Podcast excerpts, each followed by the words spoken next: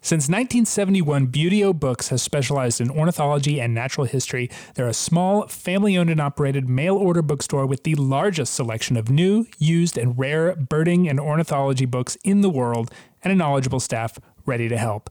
Find field guides, travel guides, ornithology, natural history, humor, even children's books to inspire the next generation's love of nature. Visit buteobooks.com to find everything you're looking for, and ABA members receive 10% off.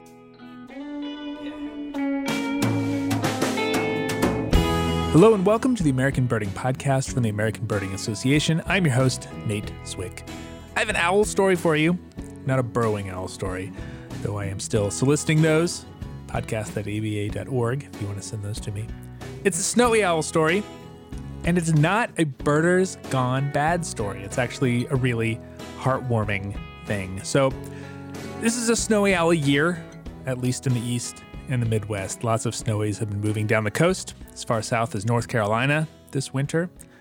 And one just happened to show up right in the middle of Washington, D.C., on the plaza outside Union Station, where it has been for about two weeks now.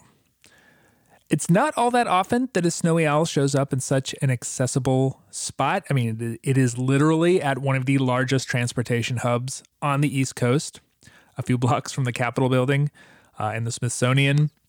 You could theoretically enjoy the Smithsonian Museum of Natural History and then walk over to a real natural history phenomenon. Not that the ones in the museum aren't real. I mean, live, live natural history phenomenon. I don't know if people are making that specific trip, uh, but lots of people have seen the bird. The eBird map is a giant cluster of dots on and around Union Station. I've seen some photos of the bird sitting on the roof of Union Station. It's all just really very cool.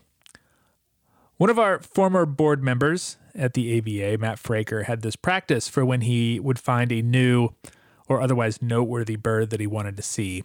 Uh, Matt got tired of the line that birders were not philanthropic, that our efforts didn't always go to conservation in the way that hunters or anglers do. So he would go out of his way to make a donation to some entity associated with the bird that he saw. If he saw a new bird at a state park, he'd make a donation to the park's friends group in the name of the bird. Same for refuges or management areas or just about any place where a bird might be seen. There's almost always some sort of associated organization that is frequently in dire need of money. It's hard to do that for this snowy owl, of course. I mean, I guess, you know, all taxpayers are making those donations, but observers of the owl have certainly noticed that they aren't the only ones in this park. Sadly, there are a large number of unhoused people spending the night sleeping outside Union Station, and while snowy owls are well adapted to freezing overnight conditions, humans very much less so. So, DC birder Noah Van Wilder started up a fundraising campaign for those who have enjoyed seeing this bird to do some good in connection with that experience. He's raising money for Pathways to Housing DC, an organization that serves unhoused people in the district. They've already raised more than $4,000 this week from birders proving that there are lots of ways to make a positive difference through birds. Thanks, Noah, for bringing it to my attention. I hope people continue to enjoy the snowy owl. If you're in the area, you really should go see it because it's it's really cool to see a snowy owl, just generally. And you can help out even a little bit the people that share this space with this amazing bird.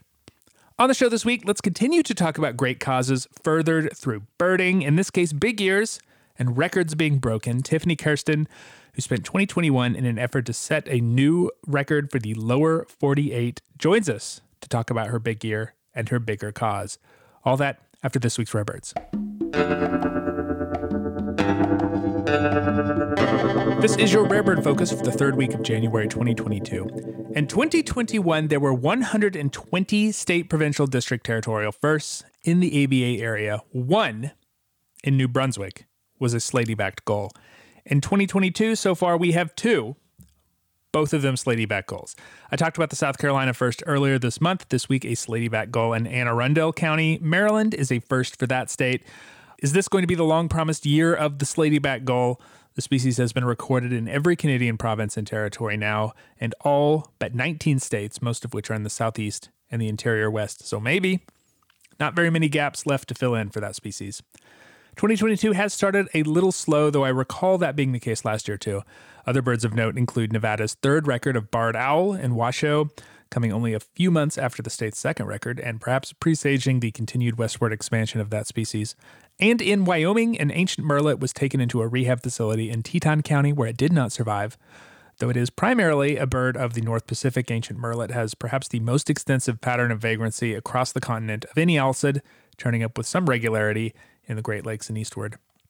That is all I have for you this week. If you want the entire roundup, check out the Rare Bird Alert on Fridays at aba.org slash RBA, or to get those rarities as soon as they happen, please join the ABA Rare Bird Alert group on Facebook.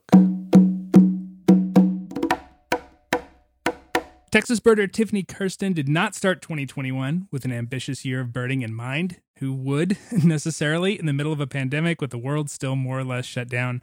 But out of a job because of COVID closures and with other hobbies inaccessible, the opportunity opened up to do something special. At the end of the year, she had traveled across the lower 48 U.S. states, raised awareness on the issue of women's safety in the outdoors, set a new lower 48 big year record of 726 species, and launched her own bird tourism business. She's with me to talk about it all. Uh, listeners might remember Tiffany from an earlier episode about the impact of the Texas border wall on birding way back in 2019. It's great to have you back. Uh, congratulations on your massive accomplishment. Thank you, and thanks for having me. You know, I always find big years that don't start out as big years kind of interesting. Uh, it took a, a few weeks for you to really decide to go all in on the effort. Can you talk about that decision and, and what, if any, was the turning point? Yeah, so um, I guess it goes back to November of um, 2020. I mm-hmm. was uh, working, managing a nature center here in the Rio Grande Valley, and um, I got let go. Um, and so I was trying to figure out what what was next. I had just mm-hmm. bought a house in May of 2020, so kind of cemented myself here in the Rio Grande Valley, and was definitely trying to consider um, whether I really belonged here anymore. Yeah. yeah. And um, so you know, started applying for jobs immediately, and um, in the meantime, I figured, well, I've been bird guiding on the side for ten years or so. I was just mm-hmm. gonna show people birds for money until I figure out what's next. So um, that took off like crazy. I started booking people. I, I did that through a lot of December, and then the beginning of January, I had some time, um, some time open, and a friend of mine uh, was interested in birding Florida, who had never birded Florida before. So we did a trip to Florida. Um, picked up all of the specialty species and everything for my friend, and came back with with 200 species. Had some really great. Um, birds along the way in the Florida Keys. Um, there was, yeah, I was going to say there was some good vagrants there at that time. I yeah. remember that. There's like that red-legged thrush was hanging around and a lot yeah. of cool stuff. Cuban pewee. Yeah, yeah.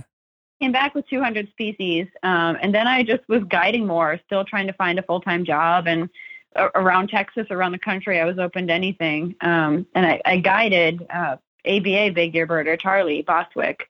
Um, mm-hmm for a couple of days we got him all the the rarities and all the valley specialties. And you know he's the kind of one that that put the bug in my ear you know. He's like well you're in the middle of, of things you know. Why don't this is a transitory period of your life. Yeah, why don't you just do a big year? Like like as if everyone can just you know drop all the responsibilities right. that, that was crazy that's insane you know like but but i think that's really what put the idea in my head um yeah. And I guided some more um, for a couple more weeks after that. And then the second week in February, I had another week where I had no clients. Um, so, and there were five lifers that I needed that were in Arizona at the time Rufous back robin, and I still needed violet crowned hummingbird and Williamson mm-hmm. sapsucker and a couple of others. Um, so I was like, well, you know, I, I need a break from things. I need to get away. I was still really stressed about having lost my job. So I just road tripped in my tiny little Chevy Spark to Arizona, and I figured I'd do a little loop and get the five birds and come back and camp and you know have a little camp mm-hmm. stove. And I was eating condensed soup, like super low budget travel, because um, I didn't know you know where my next paycheck was coming from, really. Right. So I was I was on my way um, to Arizona. I had camped one night in Hill Country in Central Texas and one night in West Texas, and I was leaving the following morning. Um, Franklin Mountain State Park in El Paso, and I flushed some scaled quail with my car. And I, I, I don't know what it was about the quail. I flushed the quail, and at that point, people had already been reaching out to me, they, following eBird, I guess, and seeing that I had a really high number yeah. of species for that time of year. Um, people were asking me if I was doing a big year. I'm like, no, that's crazy. I'm not doing a big year. I went to Florida and guiding in the Rio Grande Valley. That's it, you know. And now I just need to take this little vacation and get away. Um, well, I flushed the scaled quail, and that was 287 species um, on February 10th. And I, I just right there got on my social media and did a little story on Facebook and Instagram and said, I don't know what's going to happen. Probably going to get a job at some point. I don't know what my goal is, but um, I'm going to go to Arizona right now. Going to see how many species I can see. Um, so I was set to meet a friend um, to look for sagebrush sparrow, which was one of my lifer targets. Um, that afternoon and I, I messaged him and I said, Hey, change of plans. Um, I'm doing a big year. I'll see you in, you know, a few hours. And I said, I need to get everything. So then it was just completely rearranging everything in my head. Um, you know, it was like, oh, I need to get Mexican chickadee, you know, while I'm down there. Right. Um, so it was just a com- completely spur of the moment decision while I was already on the road it is sort of weird how you know big years have always been ABA area big years, but you know lower forty eight it's a big, big, big year. I mean, it's a long, a lot of, lot of area. Um, have always been the sort of thing that people take on when like they're retired, they have all this time, they've built all all this, you know, I don't know, equity, they have this money in the bank, they can do it, and now it's like now it's becoming almost more of a thing where like, hey, I've got, I've got, I've got some, I've got some time here, might as well go see as much as I can see it's a really kind of neat uh, attitude to take into a big year. Um, did you have any sort of like larger strategy, or did you just kind of go with the flow for the most part? At least for that beginning, I would think. But eventually, you you got to kind of think about where you want to be to intersect with some of these birds. Yeah, and that that was the situation I was in. So I was in Arizona, and I spent a few days collecting up these birds, and I was trying to figure mm-hmm. out next. And I had a, I had a temporary roommate at the time um, who was watching my dog back home. So I was care of. And it was like, well, I'm, you know, this is going to be a mostly driving big year, like budget wise. I need yeah. to be as budget friendly as possible. So I was like, well, I'm already in Arizona from from South Texas, and um, you know, California's next door, but I don't have a plan. You know, I don't have a target. Right. I haven't done any research. You know, r- range restricted birds. You know, California condor and yellow-billed magpie, things like that. Like I don't, I don't have a plan. I don't have a route. You know, California is an absolute giant state. But I yep. feel like well, to do this now. So actually, um, Charlie had done uh, California a couple weeks before, and he had done it from north to south. So he had given me his target list, and I just reversed it. Um, and then yeah. I had a good amount of research to do still on top of that. But then I at least had kind of an order of of how to do these things. So I ended up make, making my way um, from San Diego all the way up to San Francisco. Uh, spent a few days with uh, my friend Dorian Anderson, who did the, the biking for mm-hmm. Big Year in 2014. Um, and we went around for a few days and got some birds um, there. White wagtail and uh, rock sandpiper were two of the birds that stick out um, that we got in the area. Actually, went with him. Um, we tried bike birding for a harlequin duck. missed it. Oh, yeah. I wanted to have kind of that be a little piece of my big year was bike biking for a, a year bird with Dorian. Yeah. Yeah, if you're going to incorporate parts of other people's big years, you might as well do Dorian's. Dorian's was a really good one. yeah. Did you have any moment where you were in like a weird place in those early days, just thinking like, I can't believe that I'm here doing this, or like you were kind of half in, half out, or were you just 100% from the from the go, from the moment you decided to do it? Uh, I guess I was half in for a lot of the year um, because yeah flying, you know, flying for jobs absolutely nonstop, interviewing for a ton of jobs. Um, and I figured that at some point I would need to get a job and yeah, um, kind of settle into wherever that job was, and maybe I'd be able to travel some on weekends. But I, I figured that at some point during the year, um, that was going to definitely change. But it never did. You just kept going. But it never did, and I just kept going. um, the universe, I think, pushes you to where you're supposed to be, and never in a million years I, I've never been the kind of person. I've never once in my life thought, you know, someday I really hope I can do a big year. I've never really been mm-hmm. a lister. I've been a bit of a chaser, but um, not on the, you know, whole United States scale. So it never yeah, was. I was going to say, it's hard not to be in South Texas. There's always good stuff yeah. showing up down there. yeah.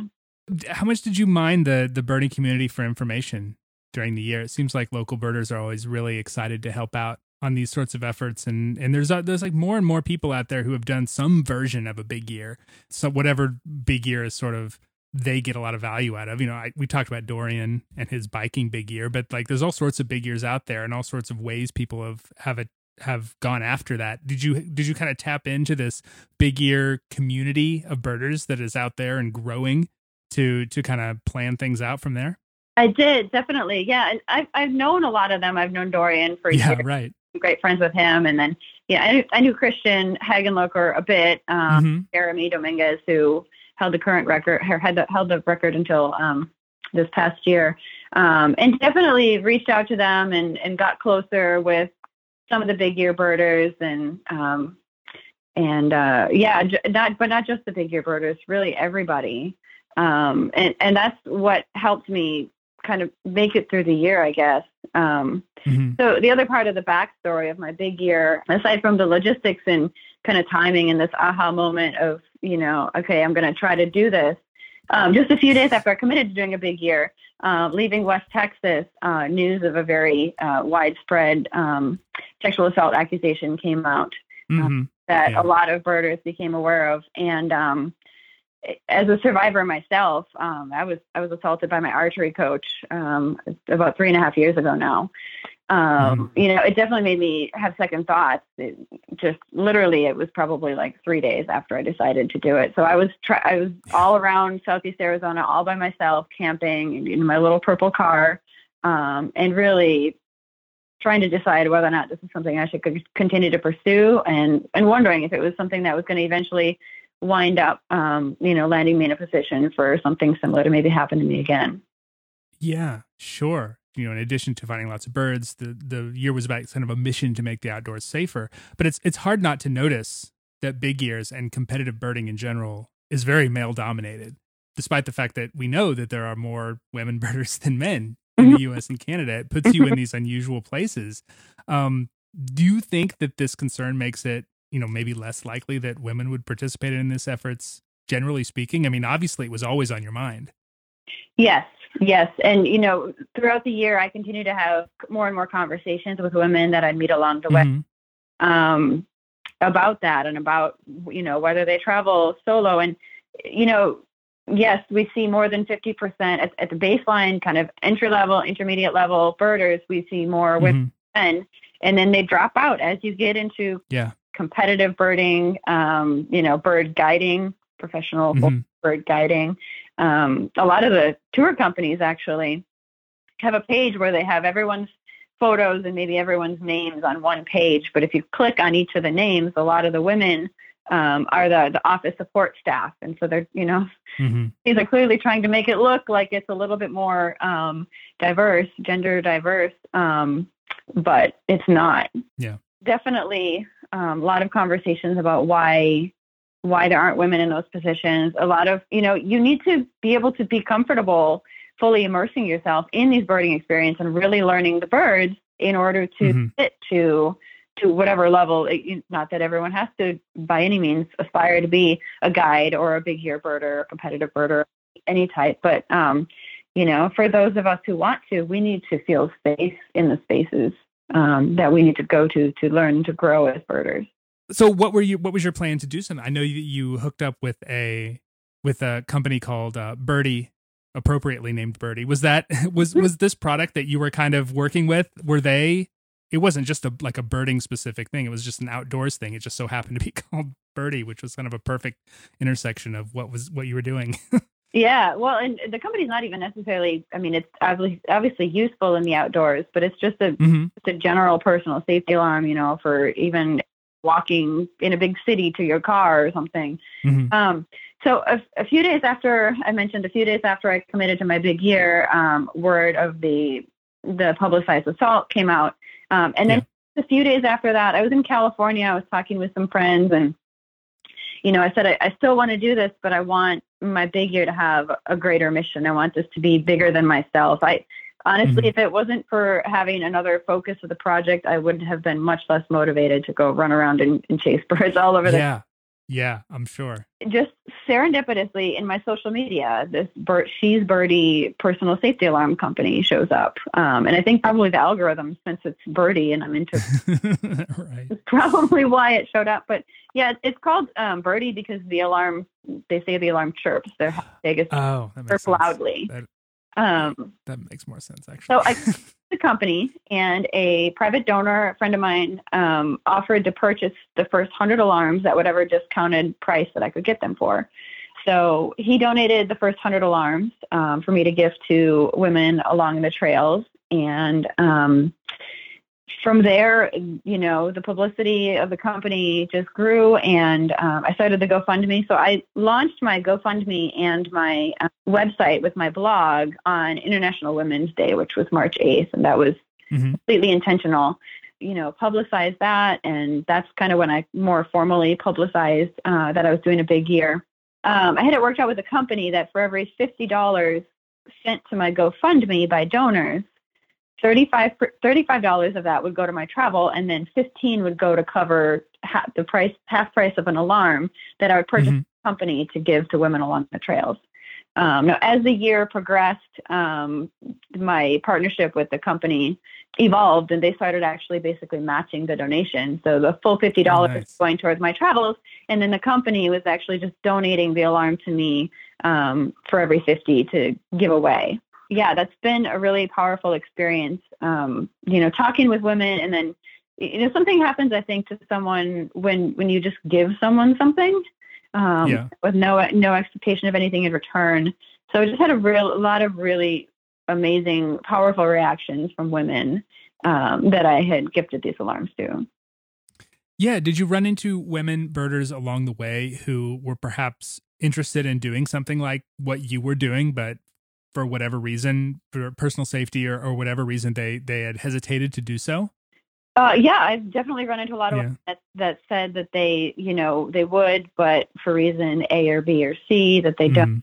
And I've also ran into women that have said that I've inspired them, and you know, they're taking, you know, extra leaps in whatever whatever facet of their life, maybe not necessarily a big year, mm-hmm. but um, you know, taking leaps of faith and um, you know, it's a hard line that we walk as women between mm-hmm. bravery and stupidity, frankly.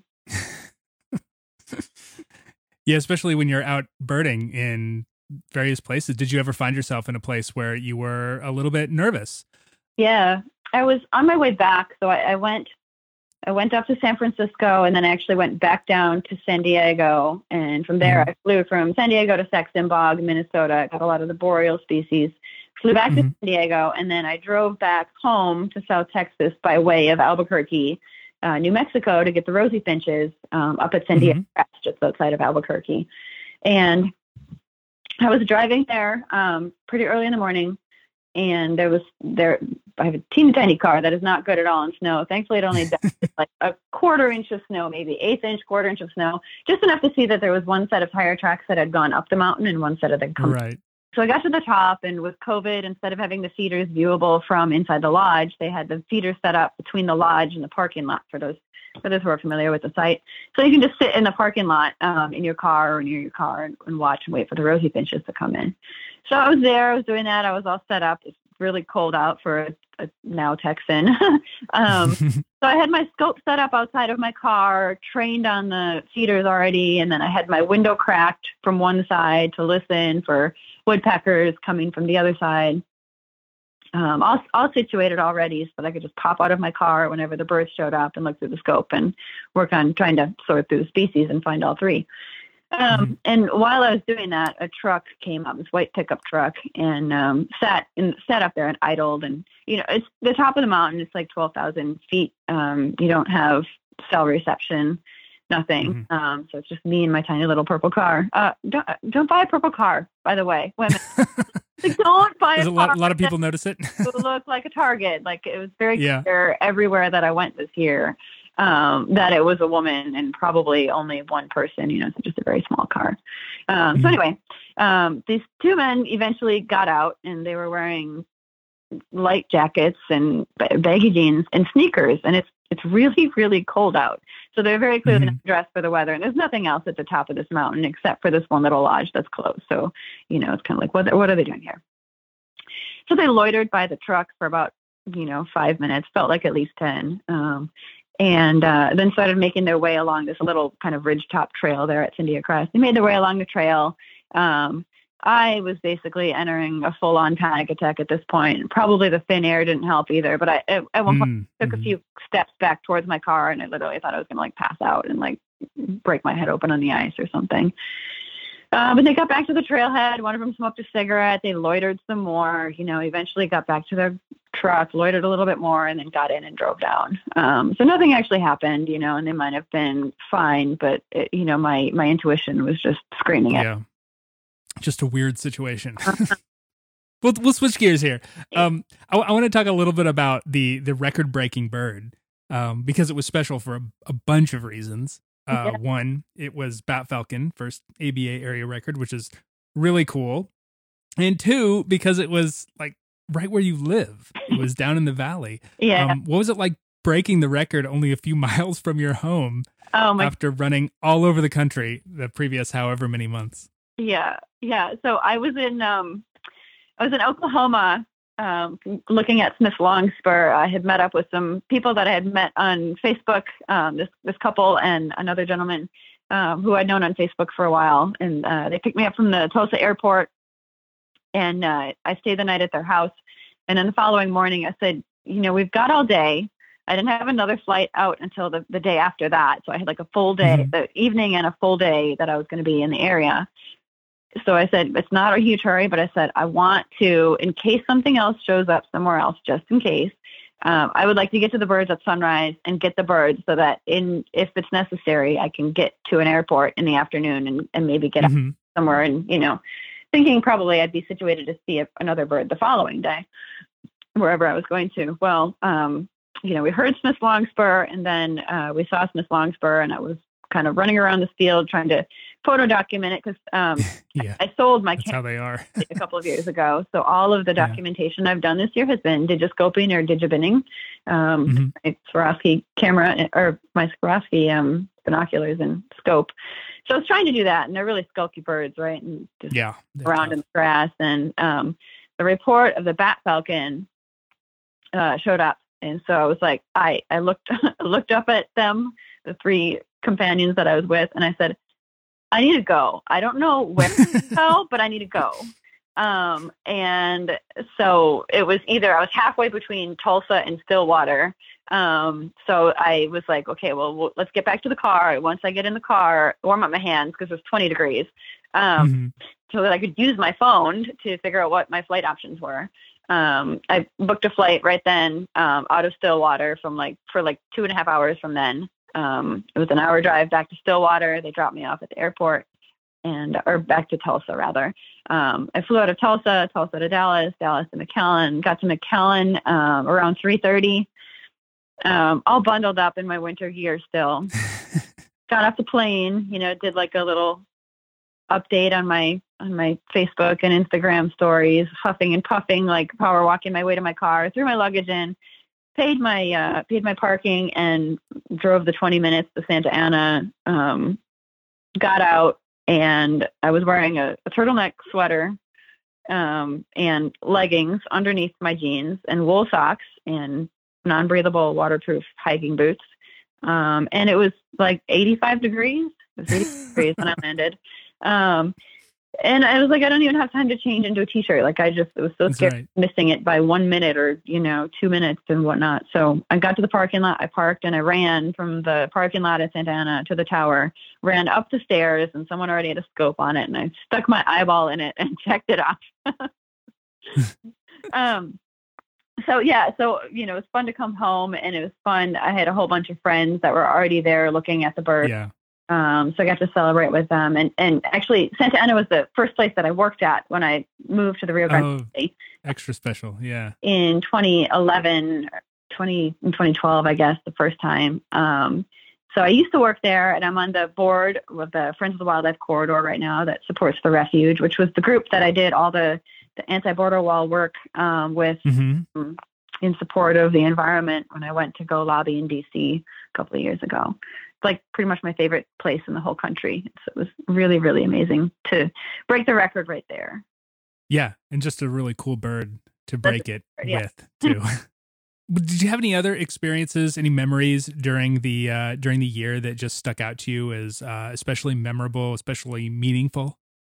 People when I broke the record, everyone was reaching out, congratulating me, and um, Texas Parks and Wildlife Department put up a, a, blog post. Laura Keene, Laura Keene was there, mm-hmm. um, which is cool. She's another big year birder.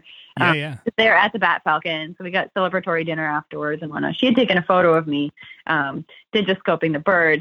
Um, posted that up to Texas Parks and Wildlife. Anyone, every, everyone is sharing, you know, oh, that I broke the record and oh, seven, you know, 725 at that point. Um, uh, and it, it kind of just, I almost felt like a little bit sad in a way because it was like mm-hmm. subjectifying the birds. And even though, yes, I was counting the birds um, throughout the year, it was like, it felt like this other mission was getting lost. Um, mm-hmm. One of my favorite memories from the year, I was actually um, driving through the redwoods. I had some time, so it was um, September, late September into early October. I was making my way up the west coast for a bunch of pelagic trips. Um, and mm-hmm. really, really good luck. And it was after all of those pelagic trips finished, and I had picked up so many rarities, just kind of on happenstance, right? You can't plan it out with a pelagic. Either, right. Yeah, totally. Um, so that's when I looked at the numbers and, you know, I was like, wait, if I go back and pick up all these single birds that I that I missed, right? Because I wasn't really chasing single birds at the time. yeah. Long spur, it was like that's in going to be the middle of nowhere, Oklahoma. Like I'm not going to bother with like single birds that have no other birds to be gotten around. So I crunched the numbers and realized the record was within reach. Um, but I was on my West Coast trip and I was uh, on my way back down. Um, I had driven all the way from South Texas to to San Diego, all the way up to Washington State for a pelagic out of Westport. And I was on my way back down, and I had some extra time to kill before my next pelagic. So I spent a, a night in the redwoods because um, I'd never been to the redwoods before, so mm-hmm. I didn't do this. And um, I was driving, and I looked down at my phone. There's no reception. It's like it's like a three-hour drive along this really windy road with no reception the whole time. Um, I looked at my phone, and it wasn't charging, even though it was plugged in. So I kind of jostled the area by the phone and jostled the area by the, the charger plug-in, and neither of it worked. And I was like, oh man, I'm in the middle of nowhere. I've got a couple of hours to my destination. My phone, if it doesn't die today, it's going to die tomorrow, and I need to find my way to navigate out of this like super remote place. So I got to a point in the road where um, you know, it's one lane, one lane in each direction, and then they were doing some construction, so they had, um, you know, a, a flagger stopping traffic and it was, you know, one way and then the other way. So I happened to be the very first person stopped at this at the stop. Um, there's a woman flagger. And I was looking down at my phone and I was kind of zooming into the map and trying to figure out if there's some little town or something along the way where I might be able to stop and get a new phone charger. And uh, you know, she comes over and talks to me, and she's like, "Oh, do you have do you have reception here?" I said, "No, I don't. I'm just you know looking at the map and trying to figure this out." And she said, "Hold on." She walked over to her truck, and um, she gave me her charger, her iPhone charger. Hmm. And um, you know, I had the twenty dollar bill already ready to hand to her, and she refused the money. You know, and I tried to give it to her again. She refused it, and I was like, "Oh," you know, she said, "I just, I just want you to be safe." Um, that's what I care about. And, uh, and then I remembered I had the alarm. Um, and so I gifted her an alarm kind of in mm-hmm. exchange um, for the charger. And, uh, you know, we just shared this moment of literally just a couple of seconds before it was time for me to go, um, kind of just both realizing the beauty of what had just happened. is just women looking out hmm. for women. Tiffany Kersten, the new lower 48 big year champion person on top of the mountain um, with 726 species uh, in 2021. Congratulations, Tiffany. Um, I'll have a link to uh, her website and all the stuff that's happening. She's what is the name of your new bird tourism concern or your old bird tourism? Nature Ninja Birding Tours. There you go. If you're looking for someone down in the valley, Nature Ninja, uh, Tiffany Kersten, you can talk about her big year with her in person. Um, thank you so much, Tiffany. Congratulations on on a really remarkable year. It was really fun to follow you uh, for the whole year. Thank you. The American Birding Podcast is brought to you by the American Birding Association. If you enjoy this podcast, you can support it by supporting the ABA with your membership. There are lots of benefits, the likes of which I have shared many times before, but our magazines are great, and you do get some discounts to our partners. You can get information on all that at aba.org slash join. I have some shout outs to make this week to Elizabeth Markowitz of Boxborough, Massachusetts, Martin Bouchard of Victoria, British Columbia, Russell Moses of Bryan, Texas, Allison Thawley of Chicago, Illinois, Elaine Jerry of Bedford, Texas, Stephen Wheeler of Mason, Ohio, Gino Coppola of Bowling Green, Ohio, Tammy Steinbeck of Grayslake, Illinois, Nolan, Megan, Adam, Asher, Penelope, and Carolyn Campbell of Wenatchee, Washington, and Tully Frayne of Fall Creek, Wisconsin, all of whom recently joined the ABA and noted the podcast as a reason for doing so. Thank you so much. Welcome to the ABA. Technical production is by John Lowry, who suggests that if a lower 48 big year is a thing, then it suggests the necessity of an upper 48 big year that should consist of the Canadian territories, which I'm just eyeballing the map here, seem to make up about 48% of Canada. Additional help comes from David Hartley and Greg Neise, who suggest a slower 48 big year, which requires that the big year vehicle stays at least 48% under the posted speed limit at all times, which adds excitement for those drop everything chases. You can find us online at aba.org and on social media most everywhere as American Birding Association, but on Twitter as ABA. Allow me to suggest a lower 48 big year that requires the birder to find the 48 species that are found closest to the ground which would probably be like 48 Species of Flightless Bird, which if someone hasn't done that already, please get on it and write a book. I would like to talk to that person. Questions, comments can come to podcast at aba.org. I'm Nate Swick. Thanks for listening. Stay healthy. Till next week.